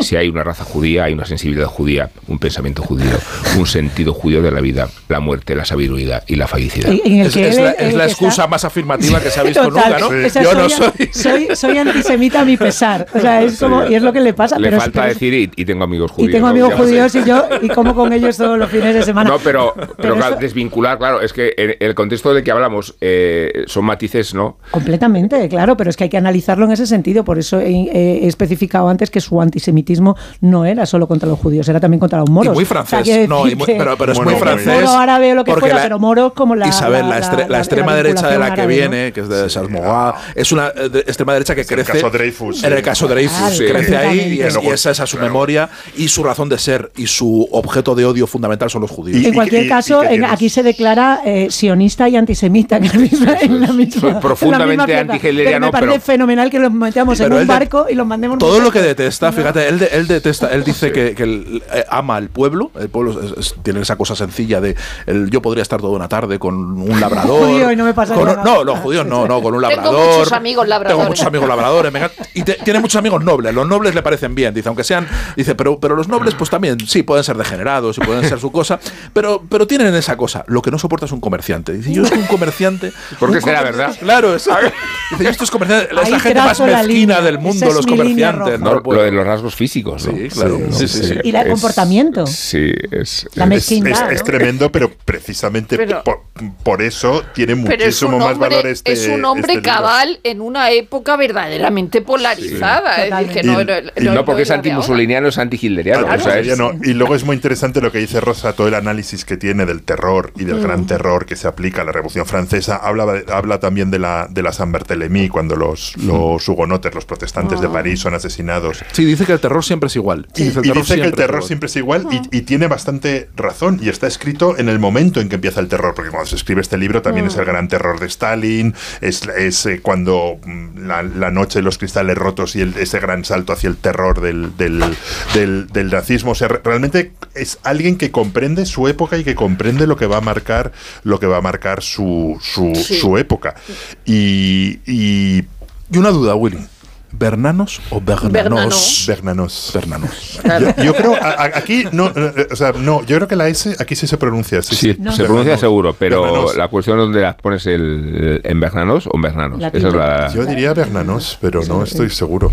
No estoy seguro. Bueno, Bueno, ahora salimos de Bueno, en cualquier caso estaba claro que no pretendía eh, escandalizar a- que lo, que lo único que pretendía era dirigirse a la gente a la gente de derecha militares y civiles Y obispos. también y Y también obispos, sí. y también a la iglesia para presentarle en una llamada de atención verdaderamente clara eh, su importancia histórica ante la historia, es decir, de lo que estaban haciendo. Es que no, por eso digo que, que, un hombre cabal, que un hombre que ve, que ve lo que hay, aunque lo que hay lo estén haciendo lo aparentemente suyo. Es decir, esa gente no puede ser lo suyo. Es decir, no puede ser suyo la gente que, que, está en un, régimen de, de- de delación por sospechosos habituales, por lo que sea. Además, él dice.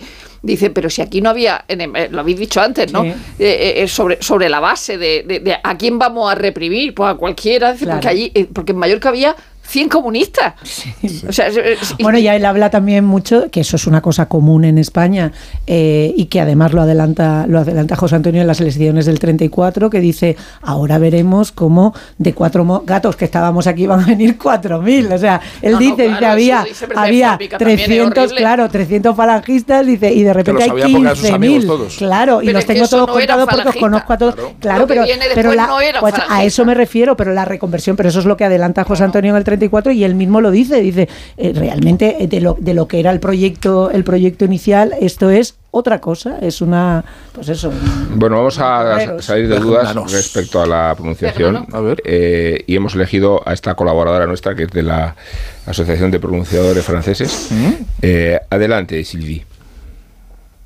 Georges Bernanos. Pues nos ha quedado clarísimo. Mantiene la duda, ¿no? Sí, es un poco ambiguo. No. No, no, pero como si la vea tanto, parece que acentuando sí. A ver, vamos a escuchar otra vez. Eh, por favor, adelante. Georges Bernanos. Un francés impecable en todo caso. Bernanos. Pero muy silabeante, ¿no? ¿No, no te convence? Me convence porque es Bernanos, ¿no? No me convence. Bueno, pues es lo que hay. Bernanos. ¿Ves? Demasiado. Soy yo. Bernanos. Muy bien, ¿eh? Es que yo pronuncio Es que- bien es que- francés, es no que- lo es hablo. que pero- Isabel cuando Muy se bien, pone parece Siri. eh, Muy bien. Bueno, que estamos en el carnaval, no voy a cambiar de tercio de forma Carnaval, un poco radical. Ya lo Se nota en el ambiente, en el estudio. Y en los Qué temas elegidos. Eh, qué horror, ¿no? carnaval. Bueno, eh, bueno el, el, el, caso es que hay una tradición deportiva que nos va a traer Miguel Venegas. Miguel Venegas. No, no, es un partido de fútbol entre los vecinos que quieran participar en un pueblo inglés, no en Brasil, ¿vale? Sin limitación de participantes. Esto pues, parece una guerra campal, ¿no? Total. Vamos a ver cómo es este caos. Miguel Venegas nos lo cuenta.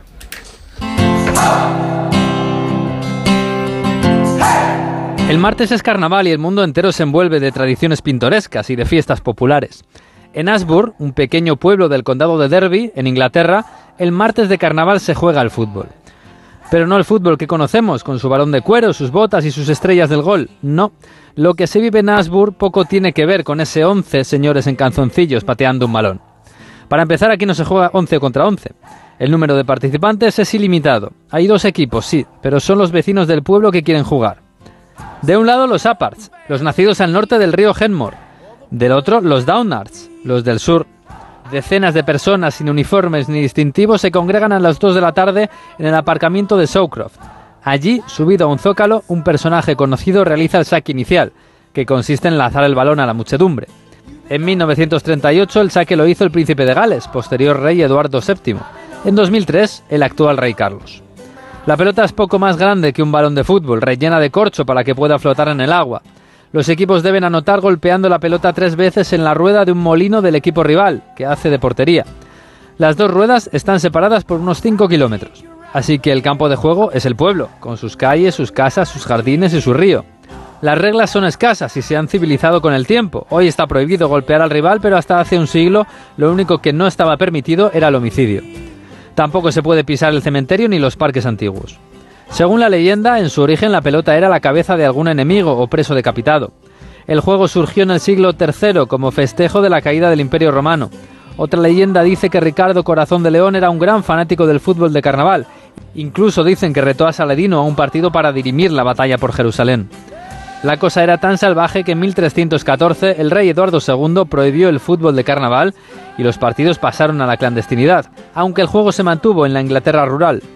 En el siglo XVIII se hizo tan popular que los colegios públicos empezaron a fomentarlo en sus patios. Y así creció y se fue sofisticando. Los partidos de 500 personas se fueron reduciendo y los jugadores empezaron a entrenar habilidades individuales. Los estudiantes de Eton y otros colegios de élite empezaron a cerrar los campos, a extender reglas y a quitarle al juego su esencia salvaje. Algunos jugaban con las manos y otros con los pies. Y el 26 de octubre de 1863, unos jóvenes se juntaron en un pub de Londres para poner por escrito las primeras reglas del fútbol. Las que hoy conocemos en todo el mundo, pero sin fuera de juego y sin bar. Pero un pequeño pueblo del condado de Derby resistió aquellas reglas de niños pijos que querían cambiar su deporte milenario. Y cada año, el martes de carnaval y el miércoles de ceniza, el pueblo de Ashburn se convierte en depositario único del fútbol más antiguo del mundo.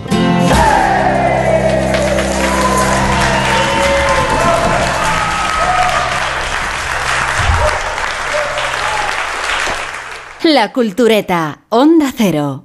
Te quiero, mi amor, mi pastelito, mi bombón, mi galletita, mi bollito, mi bizcochito. Uy, pero qué hambre más tonta me ha entrado así de repente. Hay mucho amor dentro de ti, como en el cupón diario de San Valentín de la 11, porque podrás ganar 500.000 euros y además si entras en cuponespecial.es podrás conseguir experiencias únicas que te enamorarán. Cupón diario de San Valentín de la 11. Bases depositadas ante notario. A todos los que jugáis a la 11, bien jugado. Juega responsablemente y solo si eres mayor de edad. Pantalla. Pantalla. Pantalla.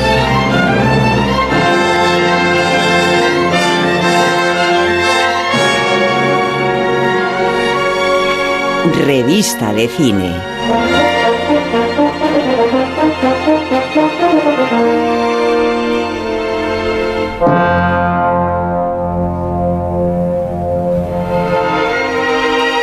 Estamos aquí discutiendo agitadamente Mm. sobre la temática que viene ahora con la careta de pantallas.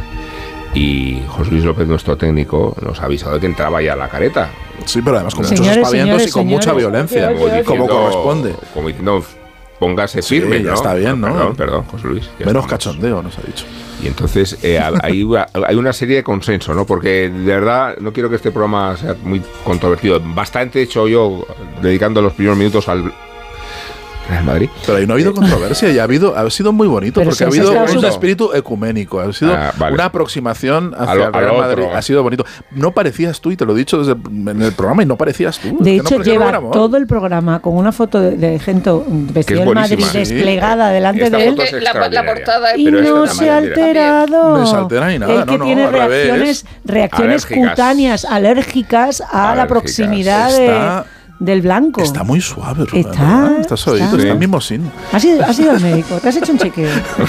Oye, ni que estuvieran las últimas. No, todo lo Oye, qué contrario. gente, He dicho que estás cambiando. Muy bien, estoy cambiando. Estoy. eh, Me siento extraña, puedes decir, me siento extraña, ya que estamos en pantallas. No lo veo, ¿eh? Eso iba a costar un poco más. Eh, vamos a ver, eh, Guillermo Altares eh, y Sergio Molino han acordado una serie policial que Oye, se la- llama. oye, que la primera que habló de esa serie fui yo. Eh, Ya está, la primera que no hemos hecho. fastidies, o Pues, sea, se lo conté yo a Sergio y luego Sergio Y luego Sergio me lo contó. Yo ya, yo ya había visto algún capítulo. Mentira, Yo siempre yo estoy no buscando. visto. Oye, Ah, por no. favor, eh, vamos a ordenar esto, vale. Bueno, pues nada, pues a Entonces, mí me, me- me animó Isabel Isabel. Vázquez descubrió, descubrió la existencia de una serie que Llegué luego yo. le ha gustado mucho a Guillermo Yo siempre Altares. ando como Diógenes con la lámpara buscando series policíacas buenas y de repente me dice Sergio que hay una serie que se llama Historial Delictivo. No, en- lo escribí, eh, lo escribí en, la- lo escribí en el, en En el país. periódico. Ah, lo escribiste en el país. Lo escribí en el país, en la sección que tú diriges. Entonces, Claro, claro, tú como, entonces como no te te- lees, y te como no te lees las columnas, viste, oye, me suena que has hablado de alguna serie, digo, coño, en la columna que te he El mandado. timing, el, timing, el timing fue esto. eh. Yo me fui. Igual, igual lo que quieren saber los oyentes Este es que qué van tal a- es la serie. Igual. No, yo creo que les interesa Ah, mucho sí. más el, Sí, sí. El la origen. intrahistoria. Sí, No. sin contar mucho. Lo- Londres contemporáneo, hay un poli que, que tiene pinta de ser chungo, pero no lo tenemos claro. Y una, y una poli que es una actriz eh, ex- excelente. A mí no me Cash gusta. Jumbo, a mí me gusta De- mucho. Y sale de ¿No te Good gusta? Fight. Yo te miraba a ti porque- Good Oye, de os o, o recito unos poemas. Eh, y una poli muy lista y que ve que hay algo chungo allí y empieza a investigar. O sea, es una, clasi- es una clásica serie de policías con sus problemas de policías, de burocracia, de no sé qué, de no sé cuántos. En la que hay un de polis corruptos, en la que hay un poli bueno y una. O sea, una poli buena y el otro, que no sabemos muy bien. Todavía que vamos por el sexto episodio, ¿no? Creo que sí. esta semana. Además, es de estas series que no te puedes meter en un atracón. Bueno, yo metí un atracón porque la descubrí en el quinto episodio, o sea que me vi cinco seguidos y ya estoy esperando cada miércoles, que es cuando la ponen. Y mm, eh, como sé, eh, mola mucho ver, ver, ver Londres, por ejemplo, el, el inframundo de Londres, porque hay de repente ot- otros personajes que van, que van a- apareciendo y, y los barrios chungos. Bueno, es, yo creo que es una serie policíaca estupenda, sin, sin grandes pretensiones, muy, muy bien Que contada. gustan policíacas. como, bien, como, no, no. Blue, como Blue Lights, por ejemplo, Sí. tiene ese tono porque cuenta toda la vida cotidiana, los piques entre las policías. Y que también ya- con un trasfondo político, igual que Blue Lights, po- porque te- aquí hay una. Lo que hablas de la, político. la infiltración de la extrema derecha dentro de la, de, de la policía de Londres y, y la presencia de las la bandas, presencia de las bandas y el racismo. la violencia doméstica y el racismo y, empieza todo muy bien contado. el primer capítulo empieza con, con Peter el personaje de Peter Capaldi eh, Doctor con- conduciendo el, el, el el- El 12. el- el antiguo Doctor, Doctor Who 12. Eh, ya, ya muy desmejorado con respecto a lo que era Doctor Who Bueno, que tú lo digas, está Poquito, estupendo. Pero estás como Carlos Bollero, coño, De difonte. verdad. es Poquito, pues sí. Pero si se puede preguntar No soporto vuestra bueno, gerontofobia. ¿que no te gusta ¿De Cruz No soporto entiendo. vuestra bueno, espera, espera, eso, eso luego, eso luego empieza A mí me aparte. Eso Capaldi. aparte. No, A mí me encanta Peter Cap- Capaldi. Peter Capaldi de va conduciendo un Uber, una va, eh, entonces va, va llevando a unos tíos o un Uber o una, Un coche un, servicio, un coche privado, un Sí. coche como de, de un servicio de pijos, ¿no? De, de- de para llevar a gente y va, va llevando a unos Entonces señores a una es un fiesta. Uber, si es de pijo. No, por Claro. eso digo que es un servicio un poquito más. El Uber ha democratizado el coche oficial. Esto no es, esto es un coche, un servicio más llevan para la pijos. bandera, en, en Madrid llevan la bandera. Y llevan y va llevando por Londres a dos a, A dos pijos. a dos pijos y les cuentan, dice, pero usted que se diga, yo es que soy policía de, de- de- pero ¿y usted por qué es policía y por qué se dedica a conducir de madrugada? Bueno, oye, me empleo, ah, es que se cobra muy poco en la policía, bueno, sí, ah, ah. y no sabemos muy bien por qué este hombre Peter Capaldi está, el, el policía se dedica a eso por las noches, pero es algo que tiene que ver con sus manejos turbios. Tejemanejes. Porque el tío es un jefazo de la policía, el tío es un inspector, un jefazo, uno de los que dominan Mm. el asunto, pero luego por la noche se dedica a esto y es ese partimos, partimos de ese misterio que todavía no se ha desvelado. No sabemos por qué este señor, cuando termina su jornada, se va a conducir coches y a recorrer eh, las calles de Londres viendo según qué cosas. Es cierto que, la, que el, cogollo de esta serie, que por otra parte es, es otro eh, mm, eh, policíaco británico de estos que tanto nos gustan, es que realmente descubrir todas las cosas que no nos están contando, porque la pobre Cash Jumbo está como loca, tratando de averiguar si este tío es racista o no racista, si tiene eh, algo montado, además esto está relacionado con un caso antiguo de una persona que está en la cárcel por haber matado a su pareja en un caso de violencia doméstica en el que, que ella crea a pie juntillas que es un inocente que está en la cárcel por ser negro. No me y por estar en el Isabel, que sitio os casco una lista adecuado. de buenos policíacos que resuelven Que- casos caso antiguos. curioso, caso curioso, espérate, caso, dato curioso, déjame decir esto. Dato Eh, curioso de Peter Capaldi. Déjame, o sea, no, no me déjame. censures como haces habitualmente. Dato curioso. Ya, ya puede ser interesante. Censor. Ya puede ser interesante lo que vamos a decir ahora, porque como es una chorrada. Dato curioso, Peter Capaldi es ganador de un Oscar. Que Ah, amiga, menos mal que nos lo has contado. Era medio Oscar- interesante. ¿Cuál? No, por, porque- por, eh, tiene un Oscar a cortometraje. En el, de- en el año 95 hizo un cortometraje que se llamaba La vida maravillosa de Frank Kafka. eh, que es un, es un corto que, en el que a Kafka lo interpreta Richard E. Grant y, y se llevó el Oscar justo, ya era actor en ese momento, pero Pues no es me ha curioso. parecido tan curioso. Me pues parece es mucho mono, más- es un dato mono. Me parece mucho más curioso porque eh, Rosa Belmonte odia No, odia. Jumbo. No, no, yo en ¿Por el momento en que llegó a The Good Wife y se, racista. y se puso ahí a, a hacerle ma- eh, cosas malas a Alicia Floric, dije, esta señora no me gusta ahí de dentro. Y yo prefiero ver una ¿Y serie The Good mala. Fight no te gustó? No me gustó nada esa Oh, a mí me señora. encanta. Sí, a mí me gusta mucho. No, gusta no mucho, me gustó mucho. nada esa señora que no sé si se dice Cas Jumbo, Cus Jumbo, Cus Jumbo, Cus Jumbo. Bernanos. Bueno, Jumbo. Bernanos. Bernanos. No, no, no, no me gusta. La- prefiero ver una serie mala con Adriana Ozores que una buena con. Toma ya. Oye, a- a- a- hablando de conductores, eh, eh, llegamos a hablar del anuncio del Atlético de Madrid, que creo que sí salía gente. O sea, ¿No visteis el anuncio del Atlético de Madrid en Navidad? Sí. Que pusieron en Sí. Twitter. No me gustó nada. Que un poco extemporáneo ya no súper entiendo, eh, perdóname. cursi ese anuncio. No me gustó nada. No, yo estoy con Isabel y cuidado que soy del Insoportable. Atleti. Uf, a mí me Pero bueno, no no imagináis cuánto. eh. O sea, me dio una liporia que yo me daba como. Podría uh, contar alguna anécdota de yo Llorente sobre cómo celebró el otro día un gol, eh, pero no lo voy a hacer, claro, porque igual se puede tener una reputación. eres de vez en no, cuando, podría Rubén. contarlo, Qué pero indiscreto. a lo mejor lo cuento luego. Rosa, ¿qué has visto tú que sea digno de proponernos a, a los oyentes expectantes? No, no, al final he visto eh, las 20.000 especies de abejas porque... He dicho, ¿para qué?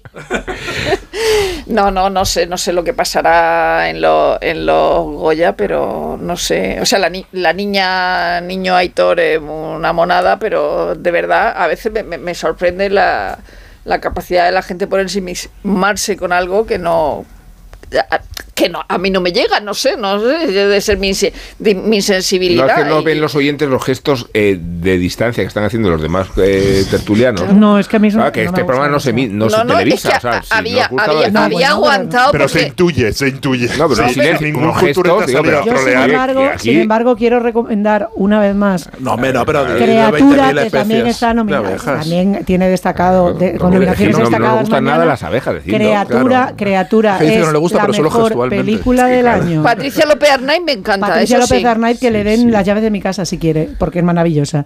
Pero Criatura es una gran película de Elena López Jimeno, que, mm, eh, que es la película con niña que merece la pena. Este. Me encanta el recurso este de elogiar al actor o la actriz broma, para no encubrir el desastre de la serie. No, no, no, no, no, no, no, no, la- no, no, no, que No, criatura no. lo digo, que criatura lo digo sinceramente que me parece un peliculón. A mí 20.000 especies de abejas no es una película que De me entusiasme, sinceramente. de- de- ha quedado claro que no nos gusta nada. No que la No, quiera, nada, las nada, quiera nada. echar a competir, pero ya lo he hecho. Eh, es una película que me gusta mucho, criatura. Claro, gestualizabas. No, he, visto, lo que hay de capote contra los cines, pero como eso no toca hoy, pues no, lo eso dejamos. anunciamos Ah, a los no oyentes toca. eh, la semana que viene. Como no toca, no hablo. Cebo, cebo. Eh, el capote va a ser el de Juan Ortega Eh, Valdemorillo. eh, este sábado a las 5 de la tarde. Estáis invitados con vuestro dinero. ¿Tenemos más hueco? no? Sí, pero Yo vi- claro sí, bueno, hueco. yo- Eh, pero yo vi dicho, la- dicho así, parece que esto es Oye, un pero de programa verdad no, No, es hemos hablado de pobres criaturas. No hemos hablado Es de que no pobres me lo puedo criaturas. creer. Rosa y yo vimos pobres bueno. criaturas juntas. Pues, ¿Y a eh, favor o en ¿qué contra? hablaste? No. Juntas con Bollero. Muy a favor. Y a favor o en contra. le sonó el Bollero no tres- le, no le Ordenado, apasionó. sí, Tres Ordenado, veces le sonó el teléfono, no me extraña que no. no Es verdad, pero si ha dicho, lo ha contado Rosa, que le sonó tres Sí. veces el Tres teléfono. veces lo ha el teléfono. Y a, noso- a mí me entusiasmó la película. Me parece un cuento gótico, macarra, eh, el darle la vuelta al, al tema de Frankenstein una vez más. Y además el plantear, como hace Lantimos, de manera en este caso mucho más amable que en muchas de sus otras películas, temas mm, muy peliagudos pero no en plan serio, sino ni siquiera en plan reflexión, en plan disfrute y regodeo. O sea, eh, la, la premisa de, de meter un cerebro infantil en un cuerpo adulto, que es de donde arranca toda Eso la el historia. jovencito Frankenstein también. Claro, pero, pero claro, es que es una un cuerpo adulto con unas necesidades adultas y un cerebro que está, Pero es está, Frankenstein, ¿no? está Es no la he saliendo la vida. No, no. S- No es, Bueno, es solamente Frankenstein. por el trasplante de Sí, por lo demás, no. Lo demás es un. En realidad es una novela, de- o sea, es una historia de crecimiento, es una, Claro. es una historia de aprendizaje a lo burro, porque lo que tú tienes es un cuerpo adulto con un cerebro de bebé. Claro, eh, Entonces es maravillosa todas las situaciones que se dan, ¿verdad? Y al mismo tiempo profundamente perversas. Es muy perversa, como todo lo que hace el Antimos, pero es tan disfrutable, tan divertida. Eh, lo que pasa es que eh, eh, es verdad que está la idea de, de Frankenstein del trasplante de cerebro y luego está esa, esa idea de Kimmy Smith de, de- todo es nuevo, todo me parece bien, todo tal. Pero eh, sí que la idea de la falta de prejuicio que me interesa muchísimo, la de la mujer sin, ah, sin ningún prejuicio, sin, Sin que se- sin inhibiciones, sin que sepa lo que es el patriarcado ni nada. A mí lo que me chirría es que la mujer sin prejuicios lo único que quiere hacer es follar. O sea, eso no me cabe en la cabeza. O sea, No, no, pero la- no, no. O sea, las mujeres no est- eh, están pensando en eso si no estuvieran en el No, pero, patriarcado. está- pero, eh, pero Rosa va unido, o sea, cuando el personaje se supone que alcanza la pubertad en la adolescencia, que es cuando tiene el pico ese de euforia El picor, uterina, que iba. el picor también, y algunos picores tiene también, pero coincide también con una, eh, digamos, con una compulsión intelectual brutal, o sea, es una persona que está en continua formación y que tiene un Pero desarrollo una intelectual mujer extraordinario. Una vez que se desinhibe, no se mete a puta. O sea, es que no tiene eso ninguna. No, pero la circunstancia, pero me es súper sincero. Está. Perdona, es súper sincero porque necesita. No, no, si a mí me gusta la falta, la na- falta de Y prejuicios, en términos pero. de, de historia tiene sentido porque se tiene que ganar la vida y en la época que le toca vivir dice la única la única solamente puedo adquirir la libertad a partir de utilizar mi cuerpo eso es lo que me va a proporcionar a mí Pero eso pasa tener ahora tiempo también. libre pues eso me refiero que me parece A que no es, ser que saque el número uno del mil. es desprejuiciada es sincera y, Y es, pueda ser dermatóloga. y es perversa o, o- o protésico dental o protésico dental No, no, No, ya no, ya no, dermatóloga. Ahora dermatóloga, sí. Es dermatóloga o endocrina Los los muy mal. podólogos tampoco ganan calentito ahora Los politólogos. eh, los politólogos. pero solo en televisión Escuchadme esta, esta película, a ver si la reconocéis. You know I'm on something. It. Other people are relying on you now. You are the way this ends.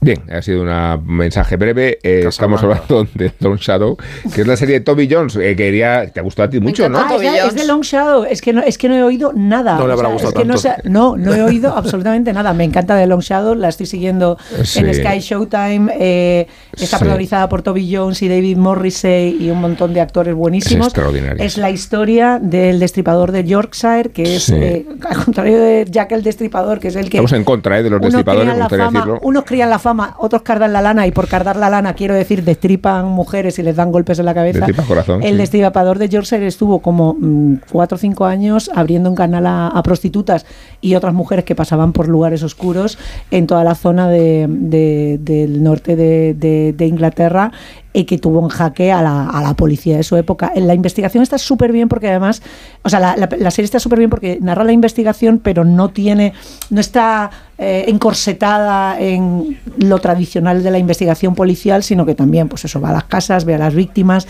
tiene un diseño de producción extraordinario, unos guiones que mm, de verdad es que son una delicia y lo bueno de esto también que no es del gusto de todos, pero es que lo van dando semana a semana, con lo cual te crea unas Sí. expectativas y Bueno, unas ganas de sentarte yo a ver la tele. Descubrí la serie porque Filmin hizo una especie festival, de festival sí, de. todos los Sí, años, y luego te sí. dejó todos los colgado. años. Bueno, puedo Sí, terminar porque- una puta frase. Mira, ya vuelve Rubén Amón. Ya vuelve, al final del programa ha vuelto. Que no he ha podido vuelto. hilar ni siquiera, he visto en filming. la- no, Monstruo. no. Y, y entonces cebaron ahí la serie. eh, en- está como otras que no se van a poder ver eh, si no tienes todas las plataformas del mundo. Pero esta me interesó desde el primer momento. Por Pero, eso, es muy, pero está muy bien que viendo la respuesta que pueda haber, eh, te- testeando un poco lo que hace Filming, porque luego Sí. otras plataformas se animan a comprar eh, productos que a lo mejor se quedaban ahí en terreno de nadie. O sea, que haya Sí, cierta son- competencia. Los, festivales Y Eso Sergio, ¿cu- fenomenal. ¿cuál es la última propuesta del cine danés? Eh, La última propuesta del cine danés y probablemente la definitiva del cine danés. Que, que ojo, Sí. ojo con el cine danés. Sabéis que Ojo, el, eh. el- ojo con el cine danés y y la la- tele danesa. por eso la sé que es lo mismo, porque son los mismos actores. Eh, Dinamarca Es es, un país. Sí, es- eso es pequeño. muy es, es un país como de igual lo 5 que millones de personas. Sí. Entonces, claro, yo Muy creo que- no hay más generación, no hay más cera de la que arde. Entonces están los mismos actores todas. haciendo todo y tienen una superproducción. Quiero decir que realmente Eso es. están todo el rato, han invertido las vemos. pasta. O sea, no solo producen la mucho, vemos todo el rato. Pero Entonces es que aquí, si tú ves Galgos y la promesa sale la misma gente. Pues aquí sí La veis. marquesa y, Y el lo- mayordomo. lo cual tiene, tiene más Parece delito. una película porno eso. Tiene más delito porque estamos en un Y país de casi de- 50 Sí. millones de personas. Dinamarca son 10 veces menos, ¿no? Quiere decir que tienen la excusa de que son mismos, porque salen sí. los mismos. Entonces aquí sale Mats eh, Mikkelsen es a mayor gloria y, Beck. y los de Borgen lo y los de todo- todos los demás. de Juego de Tronos. Todo lo demás. Todo lo de Juego de Tronos y todo lo demás, ¿no? Entonces es, es un drama histórico que se deja ver, es una película que ya hemos visto, es un, es, es un western efectivamente, eh, que, que cuenta una, un episodio histórico a, finales, a mediados del siglo XVIII cuando se coloniza la provincia de la, la península de Jutlandia, que era, Jutlandia, sí. que era un páramo y es el primer agricultor que vaya a llevar patatas. A llevar Unas patatas. torturas Y horribles. Yo vi el. Claro, es una cosa. Es, es- es todo terrible. Porque hay, hay un terrateniente que es muy malo. Entonces es un western. Es un tío que llega a la frontera a instalarse y se encuentra pues con el tío que, que, que, que es el malo del lugar, el sheriff que malote, que es un noble, que se dedica a sojuzgar a todos los campesinos. Y bueno, y él va abriéndose ahí sí camino como pueda. En una historia de un western que podría estar perfectamente ambientado en Oklahoma en el, en el siglo XIX y que tiene algún paralelismo con la historia de España, porque a mí me recordaba mucho a lo- algo que sucedía también a mediados del siglo XVIII en España, que eran las, las nuevas poblaciones de Andalucía, que sí que tuvieron, tuvieron éxito. La, la parte de Sierra Morena, cuando, cuando se establecen colonos alemanes ahí, a, también a crear un- una especie de utopía, ¿no? De utopía bajo la protección del rey. Eso es lo mismo, pero en Dinamarca. Es un señor que, que recibe la misión del rey de poblar aquello y es más, más Mikkelsen, pues a mayor gloria suya, poniendo caras todo el rato y, y- Que- que y no tenemos ejerciendo, nada- no el derecho de pernada con, con la población local. también es verdad que parafraseando a Luis Gosset Jr. En, en Oficial y Caballero, aquello de aquí en tal no hay nada más que ganados y maricas y no veo cuernos por ninguna parte.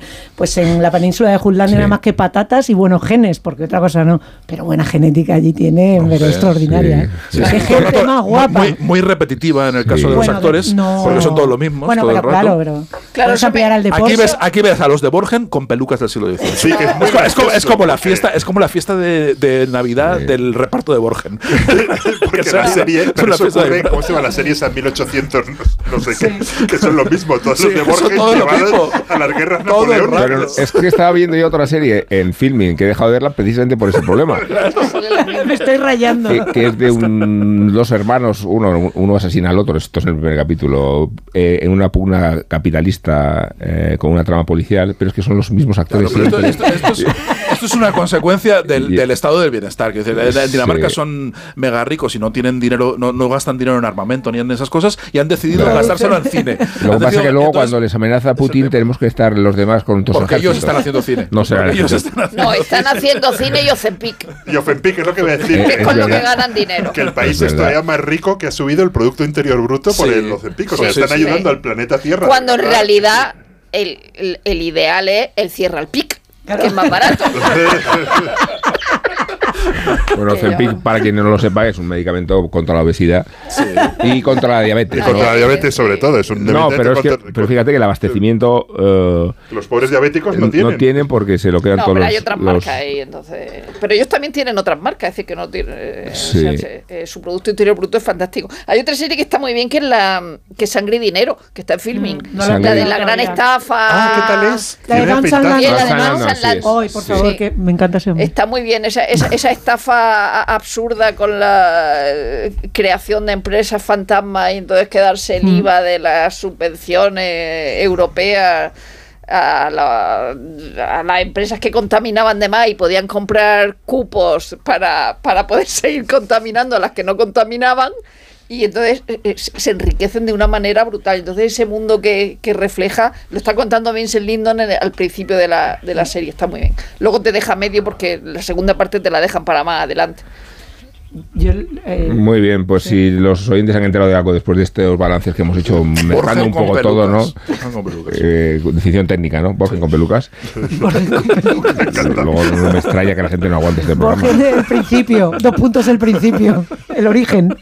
Eh, os agradezco mucho vuestro concurso. Muchas gracias.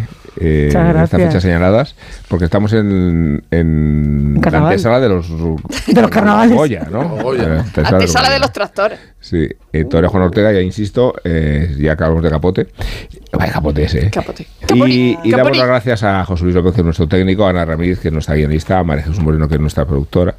A vosotros también, en Vale. concreto a Isabel Vázquez, a Rosa Belmonte, a Sergio Bueno y a Guillermo Altares. El Gracias, doctor Ramón gracias. estuvo aquí.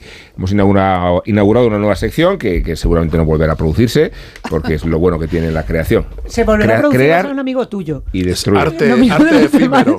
Amigos vuestros queréis, absoluto. Era una popa. claro, nos, has invitado. Hemos sido oficialmente invitados. Así, a- a- Sí. a- A traer Está a oficialmente, grabado. oficialmente Está grabado. provocados. Y JF despide el programa como es costumbre, lo despide en buenas condiciones. Gracias, hasta la semana que viene. To the boot, oh rude, to the boot, oh rude, oh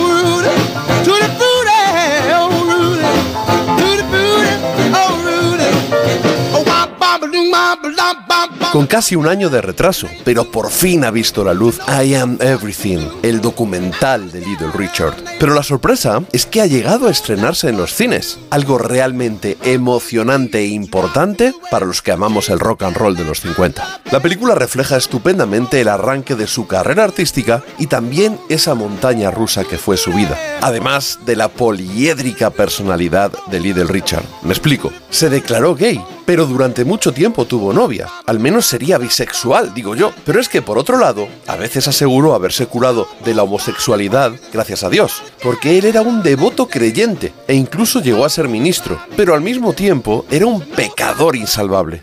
A todos los niveles, era un politoxicómano al extremo, llegando a arrastrar a un hermano a ese turbio mundo y nunca se perdonó que acabara asesinado. Y con una personalidad tan voluble como la de Little Richard, es muy interesante que este documental se haya elaborado a título póstumo, ya que así recoge entrevistas de distintos momentos de su vida, porque escuchar sus contradicciones es la única forma de entender a este auténtico progenitor del rock and roll. El arquitecto se denominaba él, pero es que su ego era desmedido. Es verdad, nunca se le ha reconocido todo su mérito. Pero pasó lo mismo con Chuck Berry y se fue mucho más injusto con Bo Diddley. Pero no menos cierto es que pese a su capital importancia, él no deja de ser un eslabón más en una cadena que había arrancado varias décadas antes. Porque como bien dijo el gran Willie Dixon, el blues son las raíces y el resto son los frutos. Y es probable que Little Richard tenga razón y que sin él no hubieran existido los Beatles y otros muchos artistas a los que inspiró. Pero es que sin Louis Jordan o Fats Domino tampoco habría nacido Little Richard musicalmente hablando. Y sin su mentor, Billy Wright, probablemente Ricardito